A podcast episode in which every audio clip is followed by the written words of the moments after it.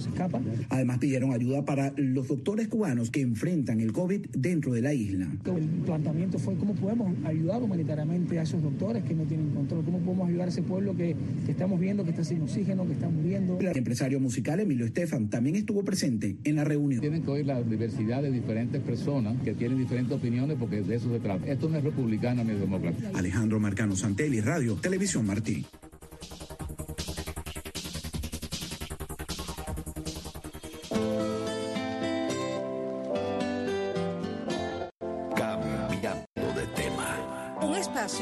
Lleva su sonido al paso de mucha gente que apuesta por una radio con contenido y modos abiertos a todo lo cotidiano que tiene esta vida. Cambiando de tema. Donde conviven la palabra y la música, el consenso y la discrepancia. Cambiando de tema. Bienvenidos a Cambiando de tema, un programa con diferentes aristas y evidentemente tenemos que hablar de la situación de Afganistán, qué representa para el mundo, cómo ha cambiado la geopolítica en estos últimos días, si se preveía, si no se preveía, en fin, muchísimas interrogantes que nos surgen y sobre todo para aclarar al pueblo de Cuba qué es realmente lo que sucede en Afganistán y si esto puede tener consecuencias a nivel internacional.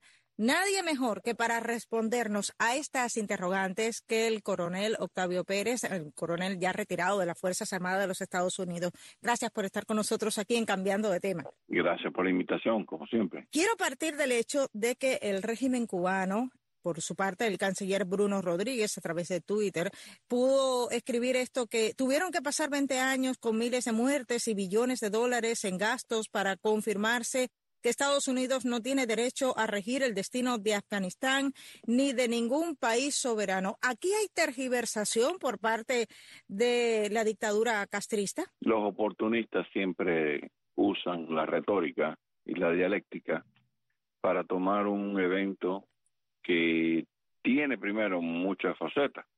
La salida de los norteamericanos o la conclusión de la guerra de Afganistán era inevitable en un sentido, ya que el 63% del pueblo americano no apoyaba esta guerra tan larga. Y encima de eso, tres administraciones, dos demócratas y una republicana, llevaban más de ocho años hablando con un grupo que se llama el Talibán, que no es reconocido por ningún gobierno en las Naciones Unidas, ni en los Estados Unidos, ni en la OTAN.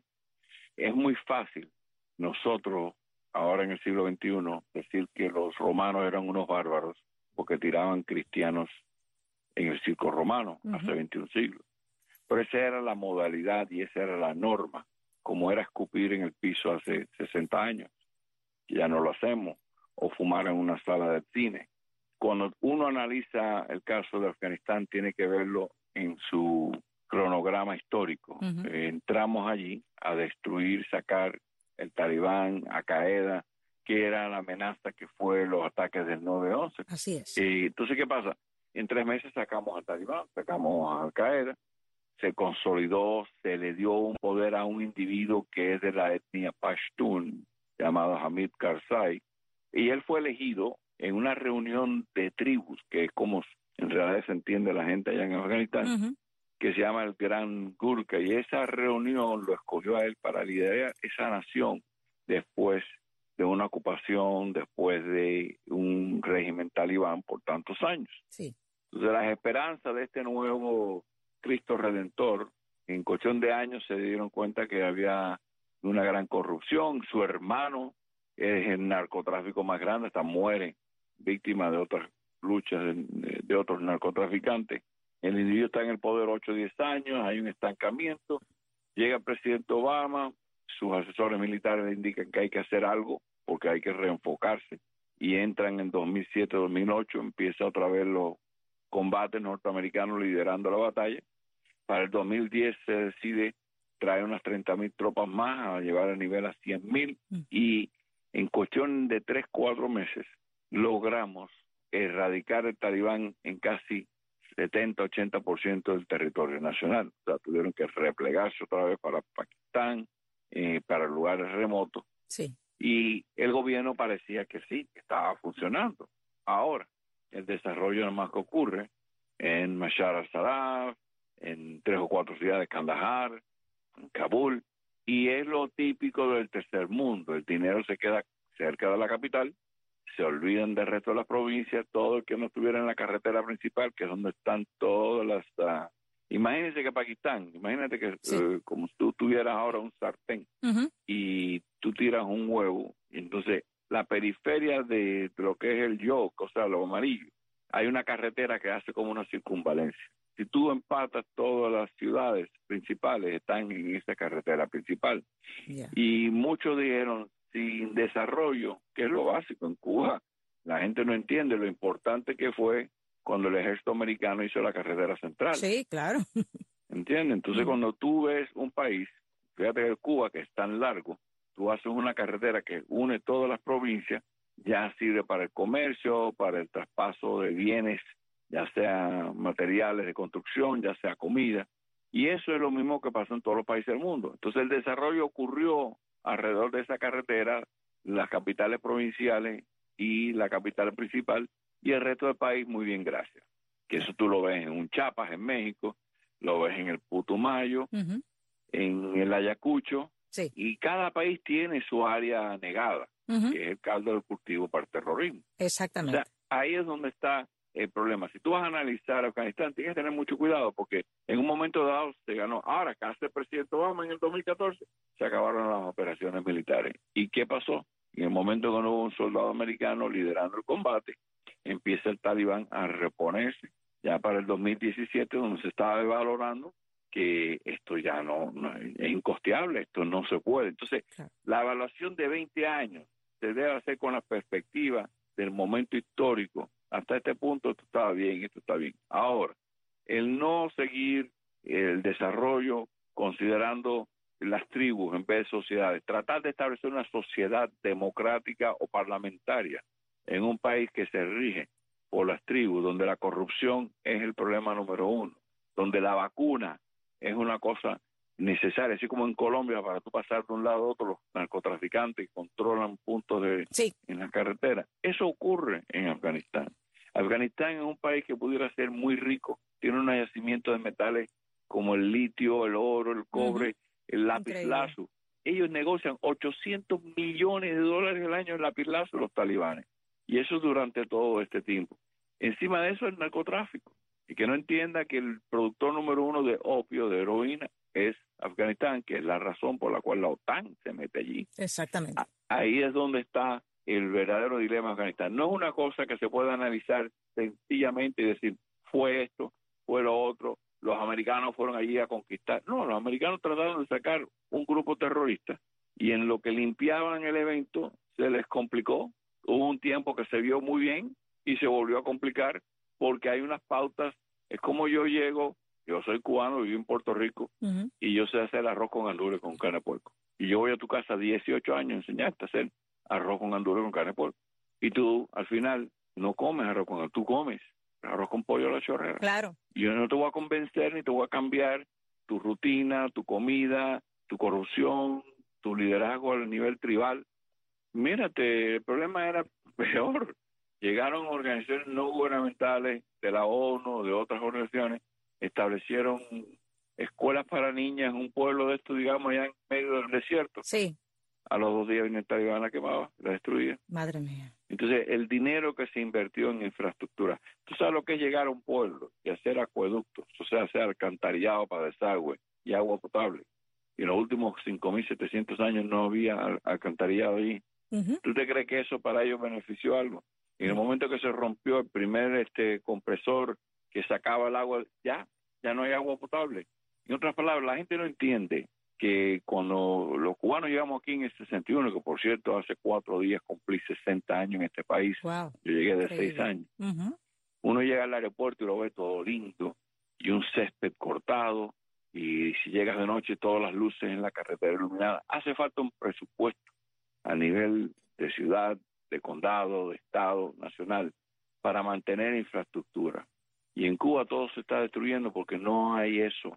El supuesto gobierno central hace un proyecto y se olvidó. En otras palabras, vamos a construir tantas casas, las construyeron, pero estas casas 20 años después están hechas un arrabal. Eh, por supuesto, se Porque destruye. nadie le da el mantenimiento ni le da el apoyo que necesita una casa, un edificio. Y eso ocurre en todo el tercer mundo. Entonces, el análisis de Afganistán no puede ser un desastre, una derrota, los americanos fueron allí a construir nation building. No, los americanos trataron de pasar el batón a los afganos. Ahora, lo que sí ha sido un desastre es la salida de Afganistán. Primero, cuando hicimos el plan Marshall, tardamos años en implementarlo y, y, se fue haciendo ya hacia la conclusión de la guerra en el 45. Tardaron un año y medio, pero el dinero vino y se rescató a Europa. Aclaramos y me, me parece muy bien que haya aclarado porque hay quizás personas que en Cuba nos escuchen que no conozcan qué era el plan Marshall, que era el plan que se destinó para recuperar a Europa después de la Segunda Guerra Mundial, que se dio muchísimo dinero, que hay países que todavía están pagándolo, ¿no? Mira, Vietnam cae Ujú. dos años después del último americano salir de allí, pero fue una salida pautada. Los americanos fueron sacando individuos que estaban con todo y que vimos el horror de la azotea Sí, y la gente en colgando los helicópteros. Pero pasaron dos años de una transición, o sea, dos años donde el gobierno de Vietnam del Sur debió haber hecho un diálogo con el Vietcong en el norte y llegar a un acuerdo. Dos años, pero no hubo bajas americanas a consecuencia de una salida abrupta. Claro. En este caso, estábamos viendo los indicadores, que es lo que usa el Departamento de Defensa, que te está diciendo en febrero que los niveles de deserciones están muy altos, que no está funcionando la mitad del equipo. En abril y mayo se van los contratistas, que son los que hacen todas las refacciones en los helicópteros y los aviones. En junio ya vemos que hay menos de 427 sorties. Sorties son misiones de apoyo a los soldados. En otras palabras, cuando tú vas a atacar al talibán y tú llamas para apoyo aéreo y tú no tienes a nadie que te apoye, ya se te pone un poquito difícil la jugada. Fíjate que todas las batallas desde la guerra del Golfo del 91, la Fuerza Aérea ha tenido una Papel función fundamental. Fundamental. Por un mes saturamos de bombas y después entramos con el ejército. Ya, el supuesto ejército afgano de 300 mil era un ejército de papel. Hay una similitud con Cuba. Sí. En Cuba ocurrieron los casquitos verdes. Batista tenía supuestamente batallones que mandaban a la Sierra Maestra, que no existían. Existía la nómina, que los generales se robaban el dinero para ellos tener el dinero o le daban debajo a un soldado y seguían cobrando su salario tres meses. Sí. Eso ocurre en Afganistán. A ese nivel de corrupción está Afganistán. Para colmo, de los 300 mil que hay en los libros, que son en realidad 184 mil en activo, nada más que 21 mil soldados son los que pelean el 70% de la batalla, Wow. que fueron 6, 7 batallones de comando especiales adiestrados por las fuerzas especiales americanas, que son los que se transportaban de un lugar a otro a responder a cada crisis Ajá. Sí. en el momento que se roban la gasolina, el petróleo, el JP4. Entonces, es un problema sobre el otro. Pero muy y tú- coincidente con Cuba. Entonces, cuando tú estás hab- hablando de eso y el mensaje en febrero y marzo te está diciendo, es para que tú digas, espérate, no puedo salir en este momento, esto se está descomponiendo. Peor aún, las pautas que se acordaron con el talibán fue, no puedes resguardar, no puedes adiestrar, no puedes darle pasaporte o salvoconducto a estas organizaciones y tú haz con tu país lo que te dé la gana. Ahora, las otras dos pautas que según el que lo tengo frente a mí, Sí. el, el edicto dice, son contingentes unas a las otras. En otras palabras, si cumplimos con estas tres, pero tú no has cumplido con el diálogo internacional, o sea, que te sientes con el gobierno de turno, que estaba ahora uno de los gobiernos más corruptos que ha visto. Los dos, Karzai y este hombre de han sido Ujú. corruptos hasta el tuétano. Tienen que coordinar. Eso no está ocurriendo. En el momento que eso no está ocurriendo, esta administración debe haber dicho, espérate, no se puede hacer nada. Hay un incumplimiento, aquí no hay una transición entre ellos, no hay un diálogo. En el momento, supón que el Departamento de Estado la voló, se lo olvidó. ¿Qué pasa? En el momento que tú dices, nos vamos de seis bases, que era lo pautado, pero tú tienes contratistas y tienes norteamericanos con sus familiares, porque acuérdate, después de 20 años, al igual que lo hacemos en Corea y en Alemania, donde quiera que haya una base militar por 20 años, la gente se casa con los locales Por supuesto, tienen hijos. y van y vienen. Entonces ahora tenemos 14 mil de estos locales ciudadanos americanos que no hemos podido sacar de allí porque cerramos los siete puntos cardinales. En vez de irse a la base de Bandra, usarlo como el punto de salida, que es una base aérea y militar mucho más grande, se puede defender mejor, utilizaron el aeropuerto Kabul y mira el desastre que hay. O sea que ha habido un sinnúmero de fallos en los últimos meses y indicaciones, se le llaman indicators of warning, que los servicios de inteligencia estaban diciendo, tengan cuidado, esto no está pasando, esto no está pasando. Era para que aguantaran los cabellos y no, mira, es una realidad y yo la apoyo. Había que salir de Afganistán, pero no así. Entonces cuando tú y yo decimos, mira, nos vamos para Disney World, tu carro y mi carro, tú vas a llevar tantas personas en mi carro. Ahora tú me llamas a mí el viernes y me dices, mira, el carro mío no funciona. Bueno, bien, o rentamos un van o no vamos. ¿Entiendes? Claro, hay que tomar una decisión. Tenemos que adaptarnos a la situación del momento. Y eso no ocurrió. No, no, nos vamos y nos vamos. El presidente nos vamos. No se puede culpar. La pregunta tuya inicial es, ¿qué perspectiva nos da a nivel internacional? Bueno, muy fea. No puede depender de los americanos porque el día que más lo necesites se te van a ir y se acabó.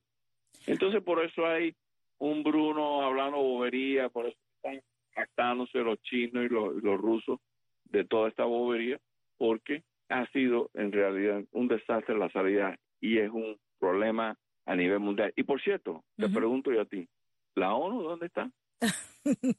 Muy bien, gracias. ¿Quién está eh, ahora considerando lo que está pasando en Cuba, en Haití?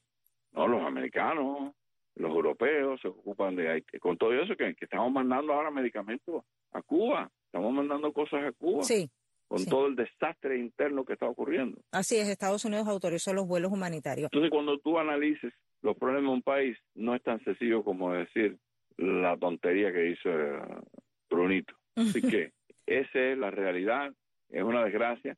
Yo sí creo que el gobierno americano había tomado una pauta que sí íbamos a salir, pero íbamos a salir de esta manera.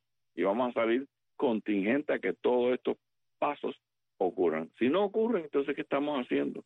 Estábamos regalándole, que fue lo que hizo el, talibán, se aprovechó. Y en vez de llegar a un acuerdo, digo, no, me lo tomo todo, me como la torta entera. Vertical, vertical, ágil, preciso, preciso, lo más próximo a ti. Cambiando de tema.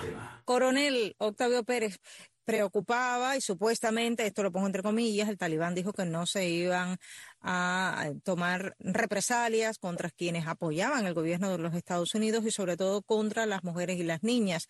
En las últimas horas, las imágenes que han llegado desde Afganistán ya se están viendo manifestaciones de afganos que lo que están pidiendo es que se siga utilizando la bandera de su país y no la bandera que los talibanes quieren poner, o sea, esa famosa bandera blanca con letras en negra, y directamente se han visto los videos que ellos han arremetido a tiro limpio contra ellos.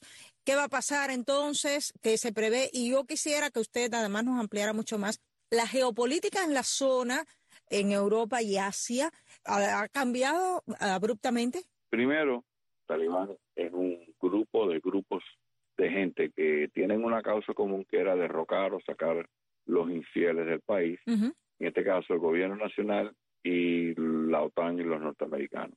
Ahora, en cada provincia ellos son muy independientes, algunos menos educados que otros, otros más menos educados, para decir un, horror peyorativo, más menos educados que otros y más fiel a la ley Sharia o intransigente y por eso han ejecutado mujeres por estar mal vestidas, otros por tener una bandera afgana. O sea que no se garantiza cómo se va a efectuar con todo que ellos hicieron un edicto que la mujer va a tener parte del gobierno, que la mujer puede salir a estudiar. Eso ocurrirá en las capitales mayores, pero en un pueblo pequeño donde la tribu tal de tal etnia está amando, eh, está a manos de lo que quiera ese individuo ese día. Y esa es la desgracia de lo que ocurre allí. Por eso que estamos viendo las imágenes que estamos viendo. Una cosa es la promesa a nivel nacional, la otra cosa es lo que va a ocurrir a nivel de una ciudad o un pueblo pequeño. Y por eso es que no se puede garantizar nada. Ahora, el punto más importante es que el presidente Biden dijo que quería salir de Afganistán para enfocarse en verdaderos problemas que son chinos en el mar del sur de, China, que es verdad. Pero adivina quién está buscando intereses allí. Adivina quién hace 20 años trató de meterse a abrir una mina de cobre y perdió 3 billones de dólares. Los chinos. Adivina que ese país que se llama Afganistán tiene más de un trillón de dólares en recursos naturales, además que en litio. El litio es indispensable para las baterías de todos tus televisores, tu radio, tu celular, los carros nuevos. El productor más grande de baterías de litio es la China. El consumidor más grande de litio es la China. Los rusos también están tratando de hablar con el talibán, Irán. Entonces la geopolítica cambiaba. Hasta India está preocupada porque India hacía muchos proyectos de desarrollo en Afganistán tratando de meter una cuña entre Pakistán. Así que todo eso está en juego ahora. Si salimos de Afganistán de la manera que salimos, tener algún tipo de diálogo con el resultado del gobierno que estuviera allí, no es que tengamos acceso. Ahora tenemos a nuestros enemigos jactándose y haciendo contratos de exploraciones. Hay una línea, un gasoducto, oleoducto que pasa por allá, que va a pasar, que están construyendo, que le conviene a todos ellos. Y ese es el problema, que le hemos dado en bandeja de plata a los chinos, un país que se llama Afganistán. Y ese es el problema que estamos configurando ahora, que tenemos un país que tiene un poder económico y estamos hablando de minerales estratégicos, el cromio, el cobalto. El cromio se usa para hacer acero inoxidable, el cobre, el litio, todo eso es para hacer transbordadores celulares, misiles. Algunos críticos de los Estados Unidos decían que hace 10 años los Estados Unidos estaban en Afganistán por estos recursos minerales. Bueno, si esa es la verdad que hicieron los americanos, no hicieron nada, ¿entiendes? Claro. Y para concluir, el narcotráfico, la amapola, del 2019 al 2021 no hubo ningún impacto con la pandemia. Hubo un crecimiento de un 37% en la producción y distribución del opio y de la amapola. Encima de eso han hecho una metanfetamina, han hecho laboratorio en los últimos años y también se han convertido en lo que llaman el ICE, que es la efemirina. Y esto va para Europa, va para el resto del mundo.